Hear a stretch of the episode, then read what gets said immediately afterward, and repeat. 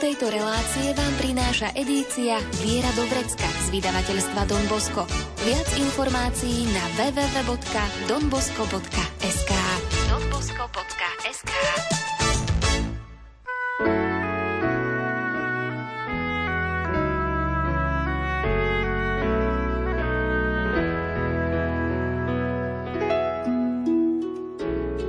Viera do vrecka. Praktická príručka každého kresťana. Viera do vrecka.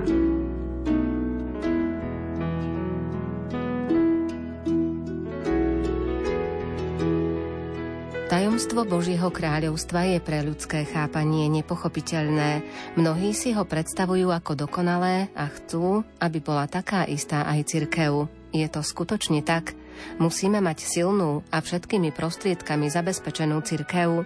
Čomu nás učí svätý Jan Bosko? Aká je úloha laikov v cirkvi?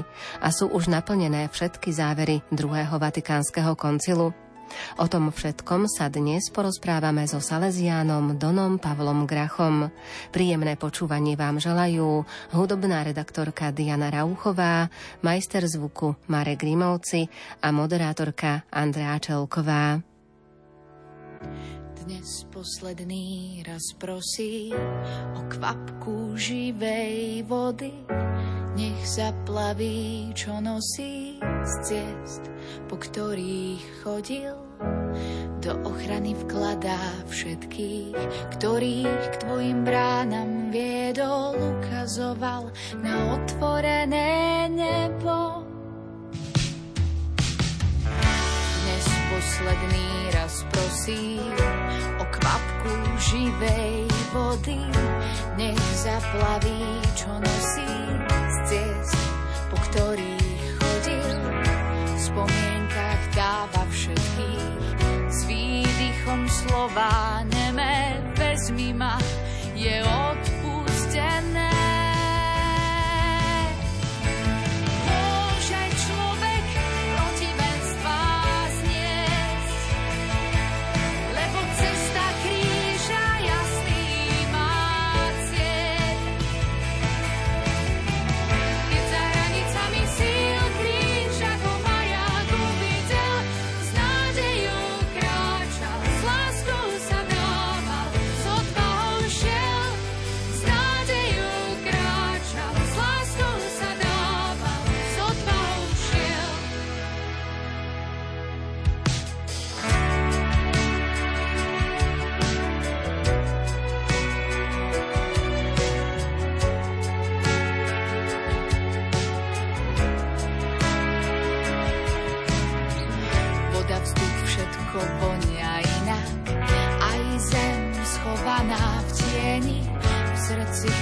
Zvláštny príznak.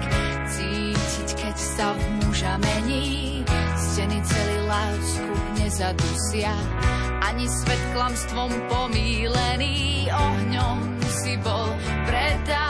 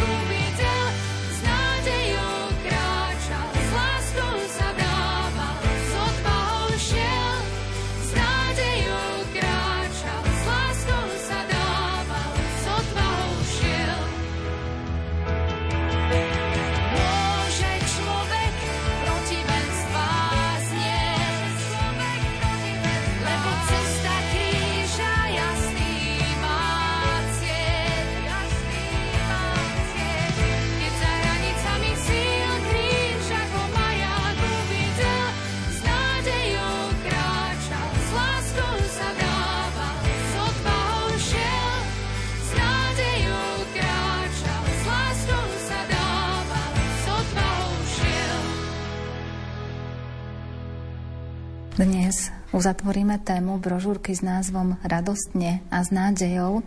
V predchádzajúcej časti sme hovorili o synodalice a pri tejto téme zostaneme ešte aj dnes, ale najskôr by sme si mali vysvetliť možno to tajomstvo Božieho kráľovstva, čo všetko môžeme vnímať za Božím kráľovstvom a samozrejme, ako vnímať toto tajomstvo, tú veľkosť toho Božieho kráľovstva z toho nášho ľudského pohľadu. Ježiš hovorí o Božom kráľovstve, ale hovorí v mnohých podobenstvách o ňom. Čiže sám nám tak naznačil, že je to niečo tajomné, niečo, čo prevyšuje naše bežné chápanie. A Božie kráľovstvo samo v sebe ako výraz zase hovorí o nejakom spoločenstve, o nejakých vzťahoch medzi ľuďmi, čiže je to veľmi blízke práve aj církvi. A tie tajomstvá je potrebné aj objaviť a takým prvým tajomstvom Božieho kráľovstva, ktoré naznačovali, naznačujú aj tie podobenstva o horčičnom zrnku alebo aj o kváse, je, že Boh je silnejší ako celý svet. Takže on si to svoje kráľovstvo tu na zemi udrží, aj keď bude maličké, aj keď sa v očiach sveta alebo ostatných bude zdať ako niečo veľmi nevýznamné. A takisto že to Božie kráľovstvo môže byť aj niečo prekvapivé a protirečivé našej mentalite, lebo my by sme chceli, aby sa šírilo, aby sa aby ovládlo svet, aby všetkým prišlo, ale vždy si musíme nejak zvyknúť, ako na inom mieste hovorí Ježiš, že to Božie kráľovstvo aj trpí násilie a že bude vždycky nejakým spôsobom v námahách a v ťažkostiach. A Môžeme tak nejak povedať, že ak neobjavíme my tajemstvo tohto kráľovstva a neobjavíme tú silu, ktorá je tam ukrytá, tak potom veľakrát ako kresťania začneme lamentovať, rozmýšľať, čo bude, ako bude, či má vôbec Kristus pravdu, keď toľko ľudí neverí, to je taká klasická vec, alebo že ľudia žijú tak, ako keby Boh neexistoval a jak je to možné. Toto strháva aj učeníkov kráľovstva, ak nepreniknú do jeho tajomstva. Lebo je naozaj potrebné, aby sme sa nebáli stratiť sa medzi ľuďmi, uvedomiť si, že možno medzi nimi nebudeme veľa znamenať. Ale na druhej strane je práve to, čo nás tak Boh posiela, aby sme tak jednoduchúčko prišli. My keď sa pozrieme, že prvým podobenstvom Božieho kráľovstva je podobenstvo rozsievačovi, tak si všimnime, že ten rozsievač len príde, zaseje a odíde. A taký bol vlastne aj Kristus. Prišiel, zasial a niečo z toho vzýšlo a niečo z toho vôbec nevzýšlo. A celý ten jeho príchod je teda taký tajomný a predsa všetko začne rásť až potom, keď on odíde, keď zomrie a keď vstane z mŕtvych. Takže aj my si musíme uvedomiť, že my zasievame, môžeme sa stratiť medzi ľuďmi, môžeme sa tam cítiť stratení, ale to zrno Božieho kráľovstva môže vyklíčiť po nás len je dôležité, aby sme my ho prijali, aby sme mali silnú vieru a aby sme si nepomýlili Božie kráľovstvo s nejakou majestátnou, vyvýšenou církvou, ktorá je schopná svoje predstavy vtlačiť komukoľvek a podľa nich sa všetci budú presne riadiť. Toto, kto by si myslel, že podľa nejakých štatistík budeme sa riadiť, že či církev je úspešná, či získava dostatočne veľa ľudí, tak to si nielen, že pomýlil dobu v zmysle, že 20. storočie, 21. ale si pomýlil celú epochu. Toto možno v starom zákone si niekto mohol myslieť, že čím bude silnejší Izrael, tým je to lepšie, ale církev má úplne opačnú logiku. Ak to zoberieme ešte z toho pohľadu tej súčasnosti, tak teraz je veľmi často prezentované to, že dosahovať výsledky, čiže vidieť tie plody svojej práce a na základe aj tohto podobenstva, aj toho, čo ste vysvetlili, tak by sme sa v podstate ani nemali báť o to, že ak iba sme v tej pozícii, že sejeme a nevidíme tú úrodu, tie výsledky, že to ešte neznamená, že to, čo robíme, by nebolo správne. Je to vždycky aj taký rebus. Samozrejme, že tá prirodzená túžba vidieť niečo po sebe a keď nevidíme, tak nám kladie tú otázku, či robíme aj dobre, lebo to, tá možnosť tam stále je. Ale nesmieme byť zase naplno naviazaní na to, že len keď niečo vidíme po sebe, len vtedy sme robili dobre. A to vyžaduje práve tú vieru a také úzke spojenie s Bohom a preto aj tí, ktorí v cirkvi chcú byť aktívni, vyžaduje sa od nich naozaj hlboká viera, také spoločenstvo s Kristom, citlivosť na Ducha Svetého aby vedeli ozaj rozlišovať a uvedomiť si, že čo robíme naozaj zle a mali by sme zmeniť, ale čo robíme aj dobre a budeme v tom pokračovať aj napriek tomu, že to ľudia nechcú počuť alebo nebudú to počúvať. To sú už tie vyššie veci aj takého spoločenstva s Duchom Svetým, ktorého si musíme stále prosiť, nielen preto, aby nám pomohol spraviť nejaké skúšky, ak sa to zvyčajne robí, ale práve by nám pomohol rozlíšiť, aby nás povzbudil, kadiaľ máme ísť a kadiaľ ísť nemáme.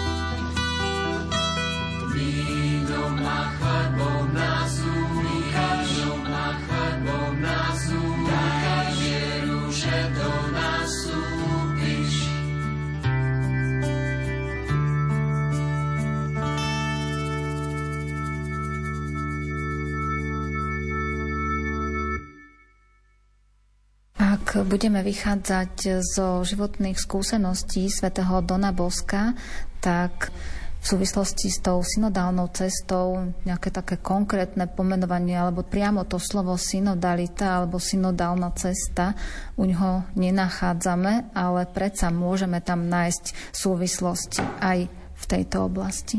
No tak v 19.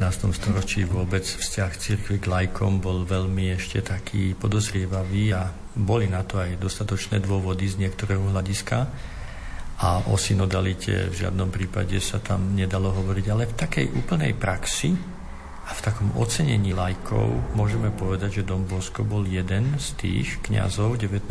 storočia, ktorý jednak vychádzal z ľudu, a jednak jeho poslanie voči mladým ho disponovalo k tomu, že bol už s mladými stále medzi nimi, čiže nepohyboval sa v klerických kruhoch iba. A na druhej strane k tým mladým potreboval vždy dospelých a nemal toľko kňazov, čiže aj lajkov.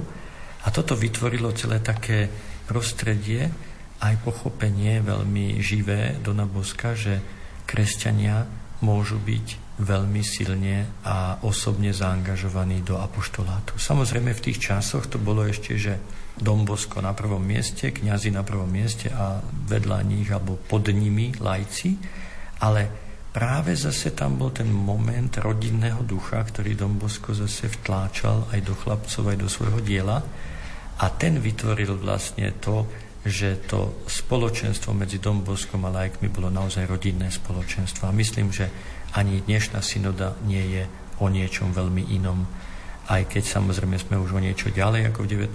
storočí, ale ten rodinný duch práve zo spoločenstva medzi kňazmi a lajkmi, alebo medzi hierarchiou a lajkmi by mal preniknúť celú církev. Don Bosko aj v tých svojich snoch a v tých svojich predstavách nachádzal predsa len akúsi oporu v niekom ďalšom. Kto to bol? Don Bosko nevyrastol sám ako nejaký samorast, ale mal zase veľa kňazov, priateľov, aj v nich taký najvýznamnejší bol Don Cafaso, ktorý bol vlastne jeho taký z jeho kraja, alebo by sme povedali z jeho farnosti. Kňaz o niečo starší ako on, ale veľmi vážený a dnes je aj svetý. A tento ho viedol, mu pomáhal. A to vlastne, čo sa teraz snažíme v tej synodalite hovoriť, že synodalita má slúžiť len na to, že si uvedomíme, že ideme spolu, ale že aj spoločne hľadáme tú cestu, kam máme ísť. A Dom Bosko mal túto živú skúsenosť, že on to hľadal v tom duchovnom vedení, v tom duchovnom rozlišovaní práve s týmto kňazom a tento kňaz zase mal veľa iných kňazov, s ktorými sa radil a od ktorých prijímal.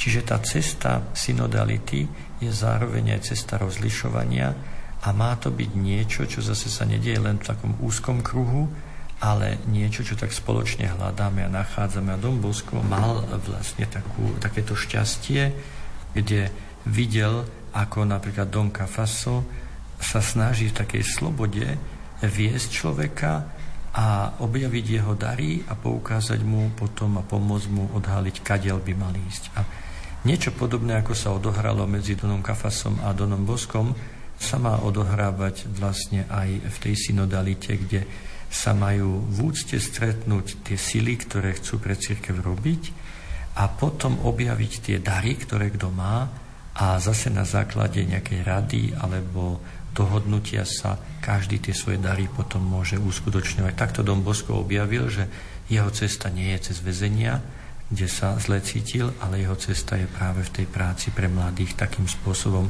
ako to potom neskôr uskutočnil vo svojom živote.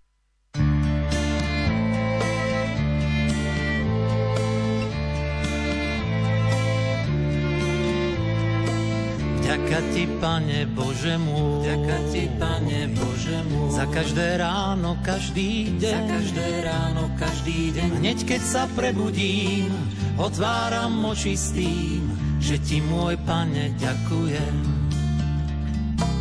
Hneď keď sa prebudím, otváram oči s tým, že ti, môj Pane, ďakujem. Ďaká ti, Pane Bože môj, ďaká ti, Pane Bože môj, za každé slovo, každú sen, za každé slovo, každú sen, ktorých je Tvoj syn živý a naše duše živí, za Tvoje slovo ďakujem. V ktorých je Tvoj syn živý a naše duše živí, za Tvoje slovo ďakujem. Som hriešnik, ale na tvoj obraz stvorený. Pane, ty vieš, že mám ťa rád. Padám na kolená tvárou ku zemi, kajám sa z urážok a zrád. Prosím o odpustenie, ja tiež odpustím aj 77 krát. Pane, len Ty ma zbavíš riechov mojich vín, aby som s Tebou mohol stať. Aby som s Tebou mohol stať.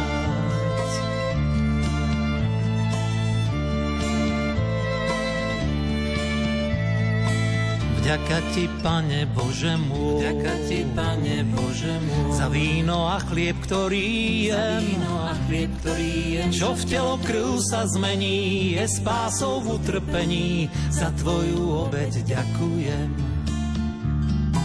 Čo v telo krv sa zmení, je spásou v utrpení, za Tvoju obeď ďakujem. Ďaká ti, Pane Bože môj, ďaká ti, Pane Bože môj, za milosť, ktorú prijať smiem, za, milosť, ktorú prijať smiem, za kňažské požehnanie, z ktorého väčnosť vanie, za všetko Tebe ďakujem. Za kňažské požehnanie, z ktorého väčnosť vanie, za všetko Tebe ďakujem. Som hriešnik, ale na tvoj obraz stvorený. Pane, ty vieš, že mám ťa rád. Padám na kolená tvárou ku zemi, kajám sa z urážok a zrád. Prosím o odpustenie, ja tiež odpustím aj 77 krát. Pane, len Ty ma zbavíš riechov mojich vín, aby som s Tebou mohol stať. Aby som s Tebou mohol stať.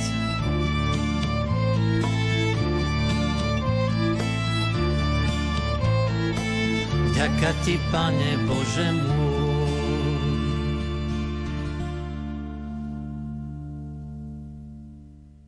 Don Bosko v podstate už aj s tými svojimi chudobnými chlapcami a spolupracovníkmi aj prakticky uskutočnil tú synodalitu, keď kráčal spolu s tými mladými. Áno, to bolo na tom také zaujímavé, tiež je to také, že nevedomé, by sme povedali, zo strany Dona Boska, ale akoby Duch Svetý pôsobí veľakrát aj tak, že niektoré veci svet si uskutočňujú, až potom ich pomenujeme. No a on vlastne s tým, že tých mladých stretával, že nemal kde s nimi ísť, že sa s nimi túlal, tak ako by to tak naznačovalo takú synodalitu, tú spoločnú cestu, ktorú s nimi prekonal. Tu sa stretli, tam išli, tam sa stretávali, oni chodili za ním spoločne, čiže mohli by sme povedať, že aj ten Domboskov záujem o mladých a kráčanie s nimi je taká predzvesť tej synodality, ktorá dneska môže naplno vykvitnúť, kedy aj mladí v oratóriách alebo aj vo farnostiach sa môžu a mali by sa stať tými protagonistami tej synodálnej cesty. Že treba počúvať aj ten hlas mladých. Don Bosko sa napriek tomu stretával veľmi často aj s kritikou a s takým nepochopením, pretože tie jeho sny aj to všetko, čo sa snažil robiť s chlapcami a spolupracovníkmi, tak sa zdalo také nepredstaviteľné a nereálne. Zajistie každá iniciatíva v cirkvi, žiaľ to tak musíme povedať, sa môže vždy stretávať aj s kritikou a niekedy po najviac kritikov ľudí, ktorí toho menej robia, ale viacej majú čas pozorovať tých druhých a posudzovať. A tak sa stalo, že máme také záznamy o tom, ako Dombosko, ktorý kráča s tými mladými, chápe ich, rozumie ich, rozpráva sa s nimi, dbá na ich potreby, tak zrazu príde z farskej rady mesta alebo od turínskych farárov pripomienka, že ako to, že títo mladíci nie sú zaradení do farnosti, čiže nenaplňajú tú inštitúciu, ako je to možné a kde ich vlastne on vodí a prečo si ich vodí k sebe a tak ďalej. A tu je tak vidno, a akoby taký jasný rozdiel medzi synodálnou pastoráciou a medzi nesynodálnou. Tá synodálna Dombosko im vysvetľuje, že viete vy vôbec, sú títo mladíci, že prichádzajú až zo Švajčiarska, že sú tu siroty, že sú takí, že majú strach, že nie je to pre nich jednoduché, keď nevedia čítať, písať, prísť do cudzieho prostredia a tam sa dožadovať omše, spovede, keď nemajú žiadnu dôveru. A títo turínsky farári, aspoň v tomto podaní, ako to nachádzame v týchto textoch, typicky vyjadrujú takú nesynodálnu cestu ľudí, ktorým záleží len na tom, aby sa naplnili nejaké štruktúry, ich predstavy, ale pritom sa neodvážia kráčať spoločne s tými ľuďmi, počúvať ich a uvedomiť si, že to, čo žiadajú, nie je reálne často pre nich. Čiže môžeme tam vidieť aj to, že duchovný pastieri alebo kňazi vtedajší v Turíne nevedeli nájsť takú cestu k svojim veriacim? Je to také odvážne? No, môžeme tak povedať, že oni svojich veriacich aj mali. Ale to boli už vážení ľudia v meste, kdežto tá situácia v meste sa veľmi zmenila, že tam bola priemyselná revolúcia, tí mladí sa tam nasťahovali behom mesiacov a oni akoby nie, že by nevedeli k veriacim. Veriaci možno aj hej, ale tento nový fenomén mladých ľudí, ktorí prišli, nevedeli postrehnúť a keďže nemali odvahu zostúpiť k ním a byť im bližšie, čo ani sa nezazlieva, však nie každý kňaz je to schopný, ale nemali ani takú mentálnu snahu pochopiť do Boska, že objavil niečo, čo je treba robiť a keď už ja to nevládzem, tak mu aspoň pomôžem a nebudem ešte vyžadovať od neho veci, ktoré sú podľa mojich predstav. Čiže tam išlo skôr o to, že nemusela byť v nich zlá vôľa, len boli tak zaujatí svojimi problémami, ťažkosťami, že nevedeli zaregistrovať tento veľký fenomén príchodu mladých ľudí, ktorým často rodičia zomreli, ktorí boli zďaleka a ktorí tak ako aj dnes, nielen tak ľahko prídu do kostola a budú teraz zrazu praktizovať svoju vieru úplne ďaleko od svojich koreňov, od svojej rodiny.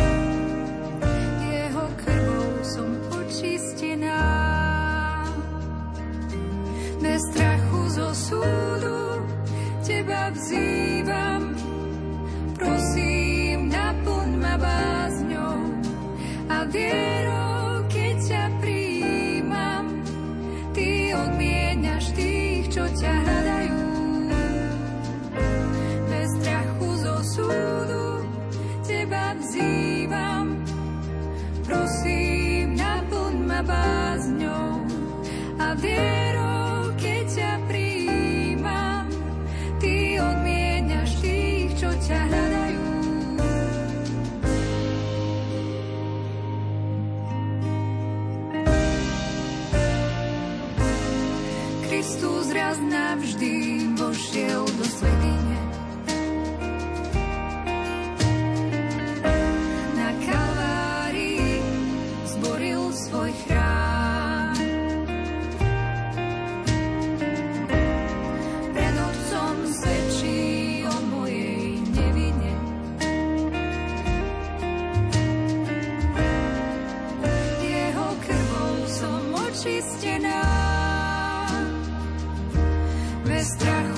strachu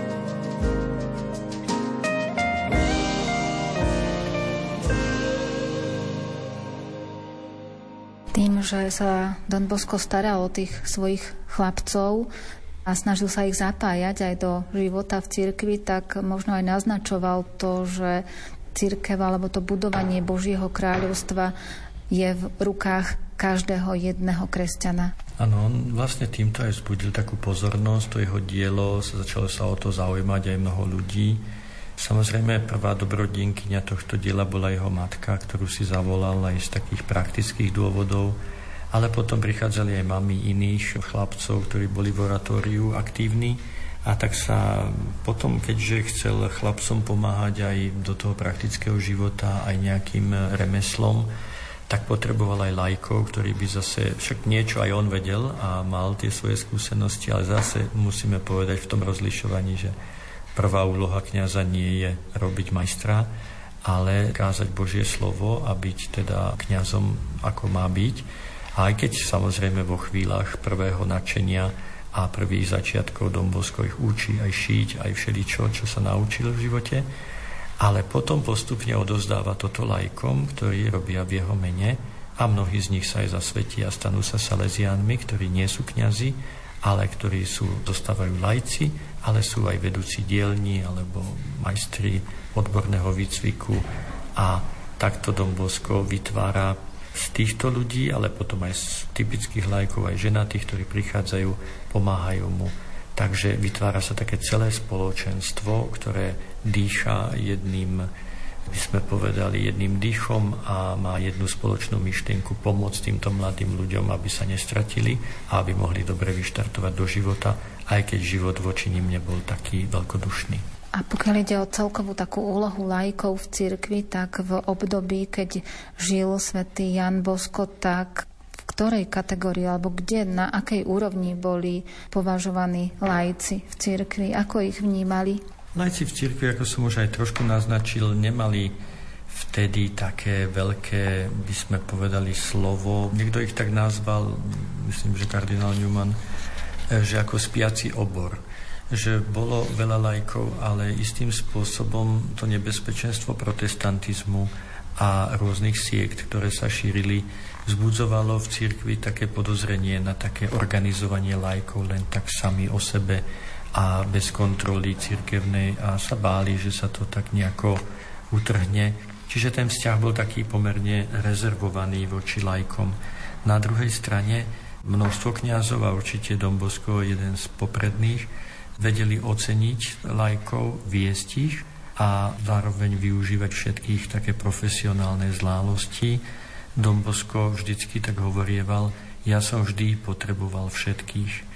Ono ešte je taký druhý faktor, ktorý možno ani tu neuvádza v brožúrke, ale asi uvedomiť, že veľmi veľa kňazov prichádzalo do seminárov aj z vyššie položených vrstiev a tie vyššie položené vrstvy, bohatšie vrstvy, tak tými chudobnými nie vždycky si ich vážili a cenili. A preto niekedy mali aj taký trošku odstup k tým jednoduchým ľuďom, nevedeli v nich objaviť niečo. Dombosko v úvodzovkách mal tú výhodu, že bol naozaj z chudobnej rodiny a že tú svoju chudobu si zachoval a aj ten pohľad na chudobných vedel oceniť tie hodnoty, ktoré sú aj v chudobných ľuďoch a vedel nájsť aj uprostred najchudobnejších chlapcov nejaké poklady, ktoré by možno nejaký iný kňaz z vyššej vrstvy až tak veľmi nemusel vnímať.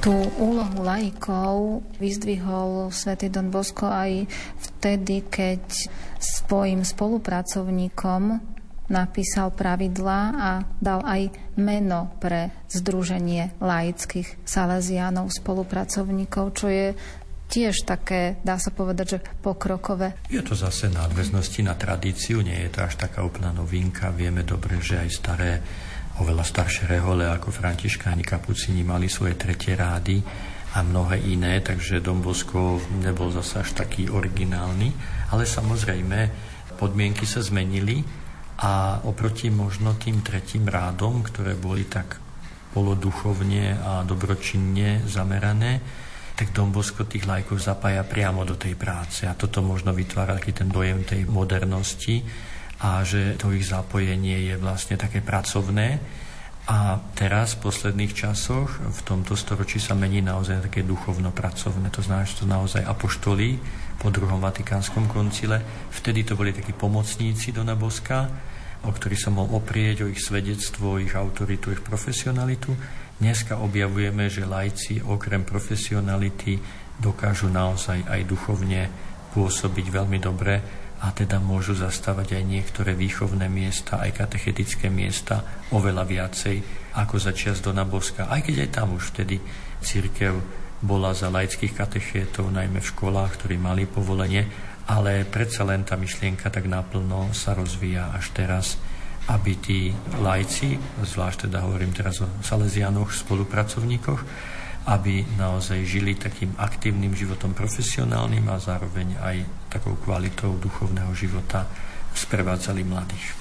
Aj keď vytvoril takéto spoločenstvo a dal aj názov, tak predsa len ešte vytváral ďalšiu takú širšiu sieť podpory a pamätal aj na sympatizantov a dobrodincov, čiže aj tých zapájal do toho svojho diela. Samozrejme vznikli potom okrem takéhoto konkrétneho združenia rôzne iné formy, medzi nimi napríklad e, jeho odchovanci, takí, čo odišli zo škôl, po taliansky sa nazývajú exalievi, ale potom, eh, a najmä v súčasnosti už medzi týchto odchovancov patria niekedy rodičia žiakov zo škôl alebo rôzni priatelia Dona Boska, ktorí sa zoznámia so salesianským dielom, sú v ňom prítomní viacej rokov a napokon chcú tú svoju príslušnosť nejako prežívať, takže buď sa dajú na cestu salesianov spolupracovníkov, alebo sú akoby odchovanci exalievi Dona Boska, priatelia Dona Boska, a majú tieto možnosti aj v dnešnom svete a v dnešných časoch sa združovať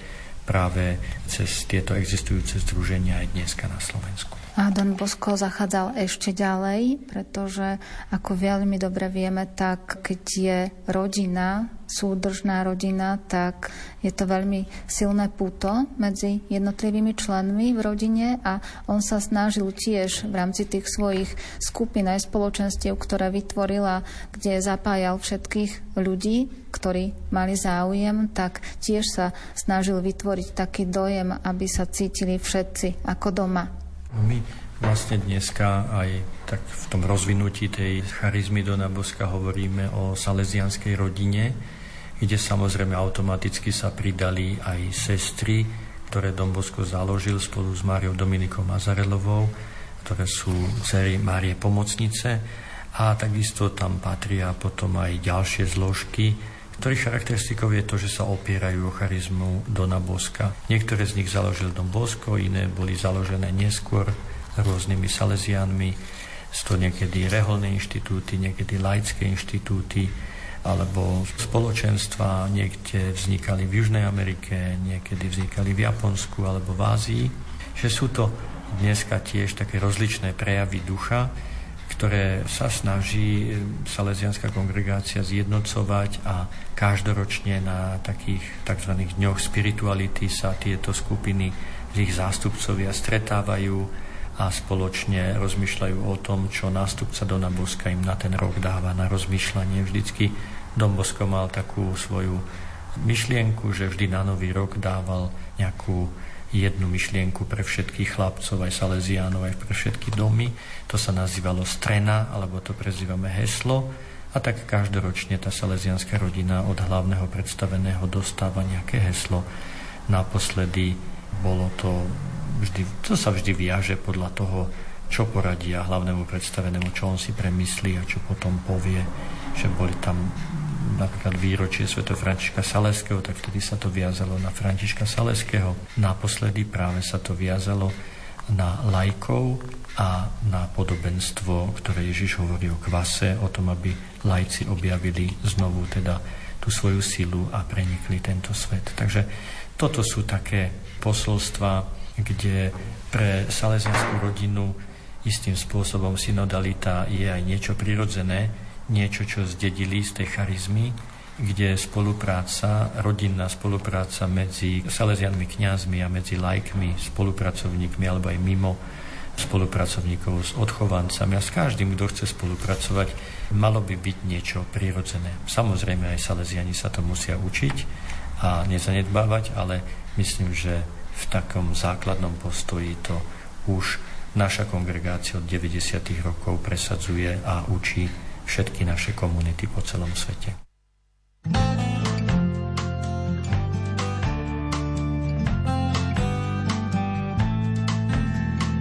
Ja, v ktorom prebývaš ako Duch Svetý.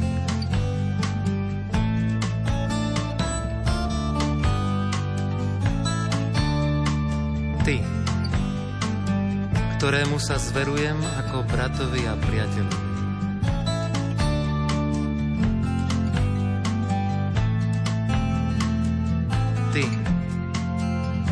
Ktorý si ma svojou smrťou a zmrtvých staním spasil a vykúpil. Ty, jediná brána k nebeskému Otcovi. On, ktorý všetko stvoril a ustanovil od počiatku až do teraz. Až na veky vekov.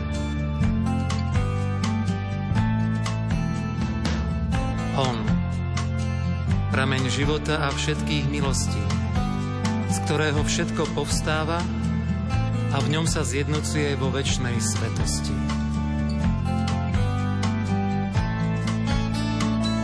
Ja, ty, on.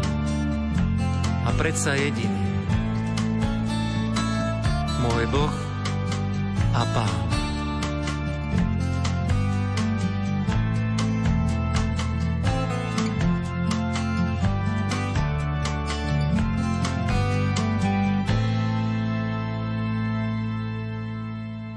Súčasnosti my vychádzame ako spoločenstvo v cirkvi aj z odkazu druhého Vatikánskeho koncilu. Čo by sme si teda mali z tých záverov, ktoré sa udiali pred tými približne 60 rokmi, zobrať ešte aj dnes?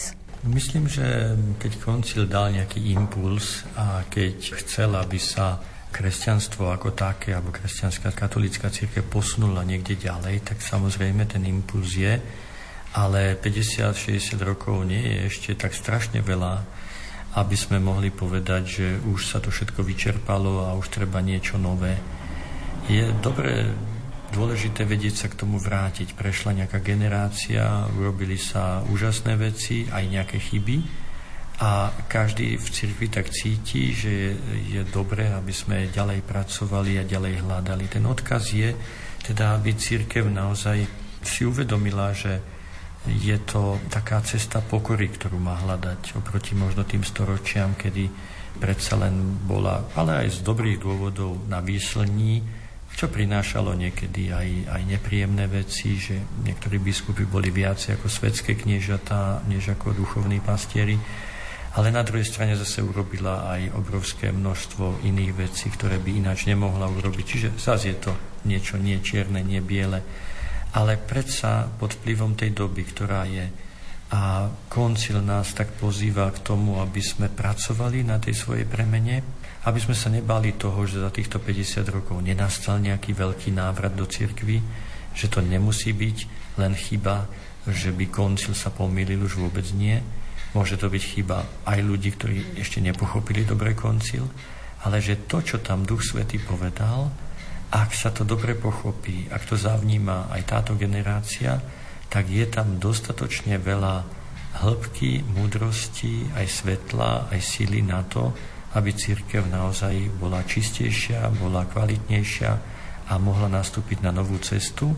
A pevne verím, že aj tá cesta synodality je práve takou novou výzvou k tomu, aby sme sa znovu uchopili aj koncilu. A nebezpečenstvo naozaj bude, keď keď tú synodalitu budú robiť kňazi alebo aj lajci, ktorí nepoznajú koncil. A preto si myslím, že by bolo naozaj veľmi žiadané, aby aj celá církev na Slovensku sa vrátila nejakým oficiálnym spôsobom cez biskupov, cez všetko, že by sa vrátila ku koncilu a začalo sa o tom viacej hovoriť, aká tá církev by mala byť, akým spôsobom by sme mali ísť ďalej, pretože bez toho potom riskujeme vymýšľať niektoré veci, ktoré už sú buď vymyslené, alebo ísť aj nejakou cestou, ktorú církev nezamýšľala ňou ísť. Lebo tá hĺbka aj tej premeny cirkvi naozaj vychádza z toho, či zachytí ten podnet ducha, ktorý tam bol a či ho potom dokáže aj správne a pokorne uskutočniť. K tým záverom druhého Vatikánskeho koncilu sa vracia aj súčasný svätý otec František, ktorý tiež dáva do pozornosti tie dôležité otázky, ktoré sa tam prehodnocovali, alebo k čomu všetkému sa dospelo. Áno, on tak aj pri tomto 60. výročí znovu tak zdôraznil, že je treba znovu objaviť koncil, aby sme vrátili prvenstvo Bohu. A potom, aby tá církev naozaj vyjadrovala ľudí, ktorí sú zamilovaní do Krista, ktorí milujú Boha a ktorí istým spôsobom dokážu pred týmto svetom svedčiť o tom, že Boh tu prišiel, že je tu prítomný a že pôsobí v našich srdciach. Takže pápež František naozaj tak pozbudzuje, aby sme, aby sme sa k tomu vedeli vrátiť, presne tak, ako sa hovorí aj v Evangeliu, keď Kristus stal z mŕtvych, že vráte sa k Galilei, znovu si to pozrite, znovu si uvedomte, čo všetko Kristus robil, tak aj my by sme sa mali tak vrátiť k cirkvi, rozmýšľať, čo to znamená byť v cirkvi, aká je to sila a krása byť v cirkvi, aj keď je to ťažké a namáhavé. Myslím, že každý aj, aj v rodinách to všetci chápu, že rodina je aj niečo ťažké, namáhavé, ale aj niečo krásne a veľmi potrebné. A takto by to malo byť teda aj v cirkvi. A nie je dôvodu, aby v cirkvi neprebývala radosť. Lebo ak sa tá radosť chýba, to znamená, že sme zabudli na to, že Boh nás miluje a že ten dôvod radosti stále je tu aj napriek našim slabostiam, aj napriek tomu, že církev z niektorých vecí je vylúčená alebo možno posunutá preč, že numericky možno nerastie, že je aj málo povolaní, ale ak sa my chytíme tej Božej lásky, tak Pán Boh vie veci znovu stvoriť, znovu vzkriesiť a v tom je jeho veľká sila, len potrebuje veriacich ľudí, ktorí sa oprú o túto jeho lásku. thank you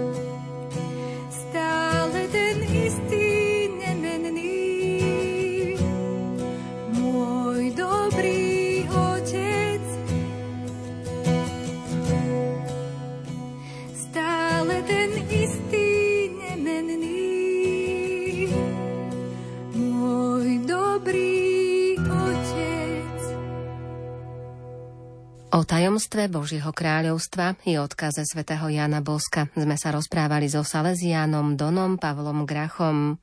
V predchádzajúcich reláciách sme vám položili súťažné otázky a tu sú správne odpovede.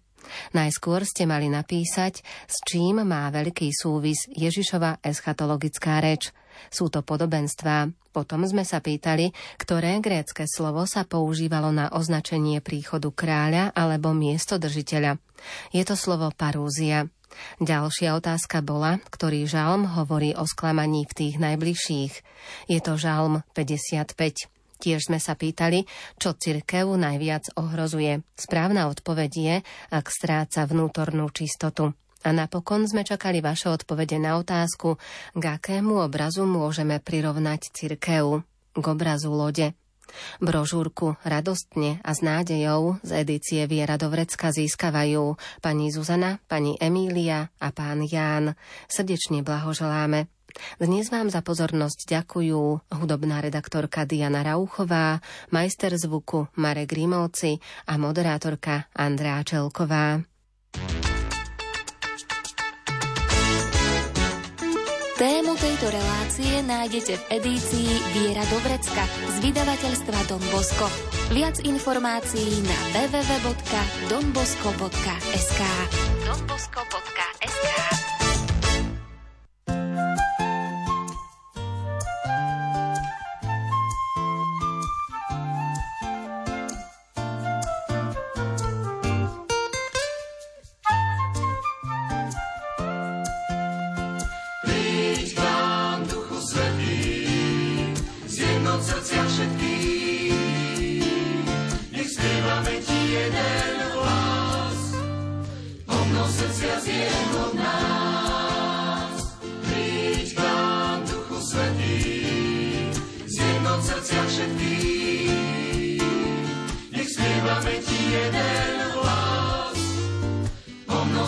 zasiahol nás.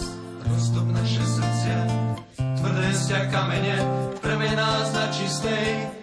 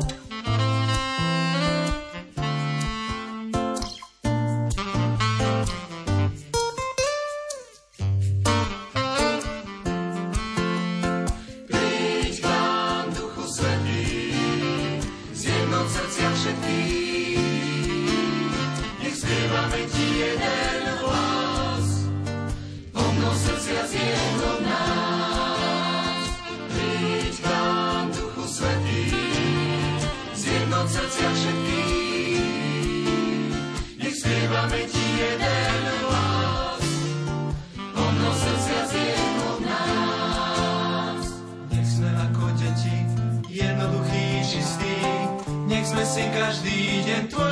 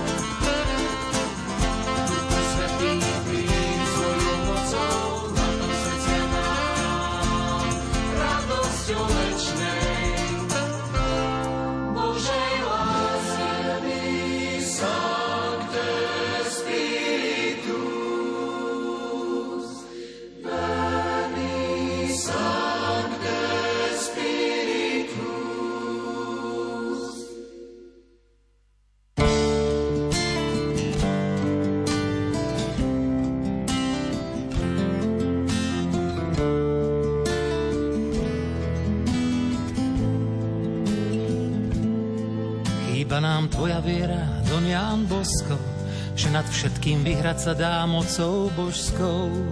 Chýba nám tvoja nádej, tvoja odvaha, s ktorou by si ani dnes pomáhať neváhal.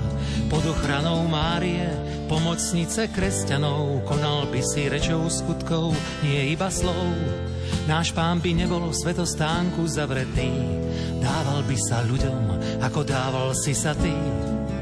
Pane daj, nech sa aj tento svet prebudí, nádej vloží do božích rúk, nie len do ľudí. A nech nás preto výčitkami viac nepokúša, rúškom ochráni sa ľudské telo, no nie duša skutočný pokoj, zdravie iba tam sa rozhostí. Kde je pánom Ježiš, prameň všetkých milostí a viac ako na zem, hľadme dnes na nebesá. On je s nami po všetky dni, preto nebojte sa. On je s nami po všetky dni, preto nebojte sa.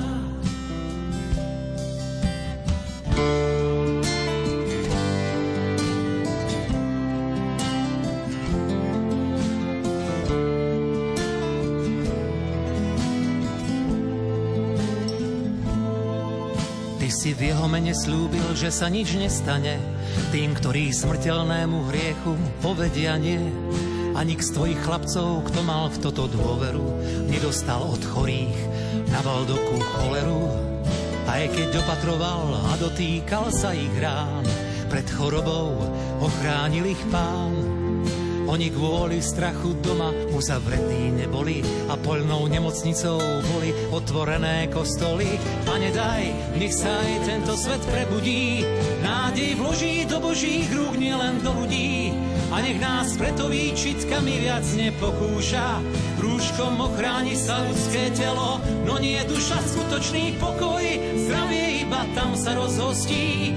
Kde je pánom Ježiš, prameň všetkých milostí a viac ako na zem, hľadme dnes na nebesá. On je s nami po všetky dni, preto nebojte sa. On je s nami po všetky dni, preto nebojte sa.